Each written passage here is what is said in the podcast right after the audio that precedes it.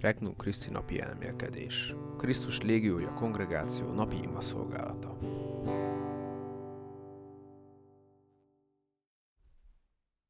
Örökké szeretnék élni. kétezer-huszonhárom. június tizenegy. Krisztus szent teste és vére. Úrnapja. Evangélium. János evangéliumából hatodik fejezet. Abban az időben így beszélt Jézus a zsidó tömeghez. Én vagyok a mennyből alászállott élő kenyér. Aki ebből a kenyérből eszik, örökké fog élni. Az a kenyér, amelyet én adok, az én testem a világ életéért. Vita támadt erre a zsidók között. Hogyan adhatja ezt testét eledelül nekünk? Jézus így felelt nekik. Bizony-bizony mondom nektek, ha nem eszitek az emberfia testét, és nem isszátok az ő vérét, nem lesz élet bennetek. Aki eszi az én testemet, és issza az én véremet, annak örök élete van, és én feltámasztom őt azon az utolsó napon. Mert az én testem valóban étel, és az én vérem valóban ital. Aki eszi az én testemet, és issza az én véremet, az bennem marad, és én ő benne. Amint engem az élő atya küldött, és én az atya által élek, úgy az is, aki engem eszik, én általam él. Ez az égből alászállott kenyér. Nem az, amelyet atyáitok ettek és meghaltak. Aki ezt a kenyeret eszi, örökké él. Így tanított Jézus a Kafernaumi zsinagógában. Bevezető ima. Uram Jézus! Ajándékozz meg szent testeddel az oltári szentségben. Töltse el lelkemet a szentség ereje azzal az örömmel és békével, amely csak nálad található meg. Kérés. Uram, engedd, hogy gyakran vehessem magamhoz az élet kenyerét, és ezáltal enyém lehessen az élet teljessége. Elmélkedés. egy.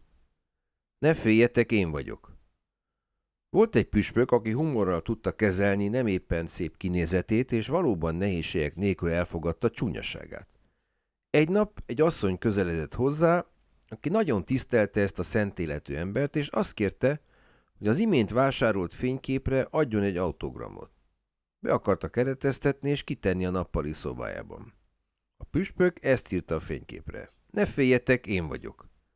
Bár az oltári szentségben csak egy ostyát látunk, bizalommal hisszük Krisztus szavait, hogy Krisztus teste rejtőzik a kenyér színe alatt. Ezért nem félek, ő maga Krisztus. kettő. Hogyan lehetséges? A zsidók vitatkoztak Jézussal erről a nehezen érthető igazságról, mert nem tudták elfogadni. Így van ez azzal a sok emberrel is, akik vasárnaponként nem járnak szentmisére, és nem hisznek Krisztus valóságos jelenlétében az oltári szentségben. Eddig talán úgy vettük magunkhoz az oltári szentséget, hogy nem is tudtuk, mit teszünk valójában.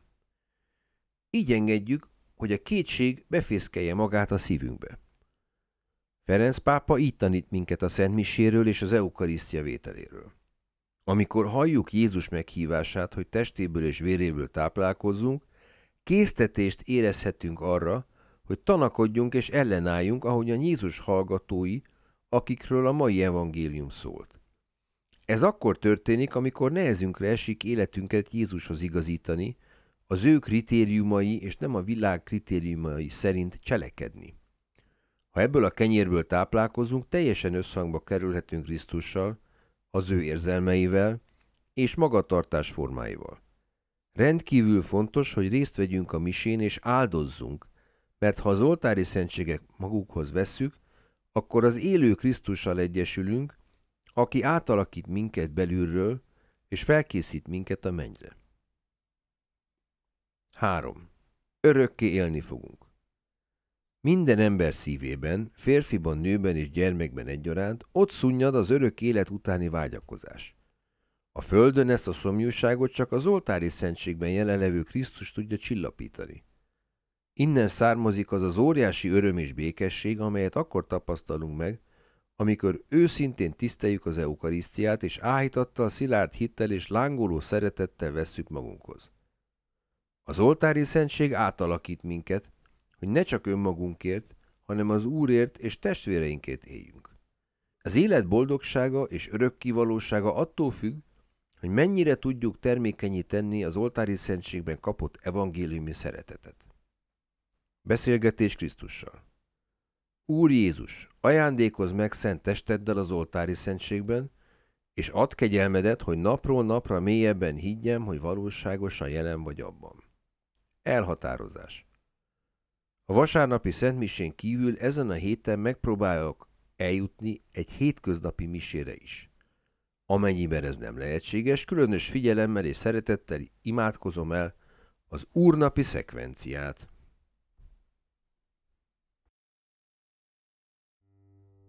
További tartalmakért még ma látogass el a regnum christi pont hu weboldalra.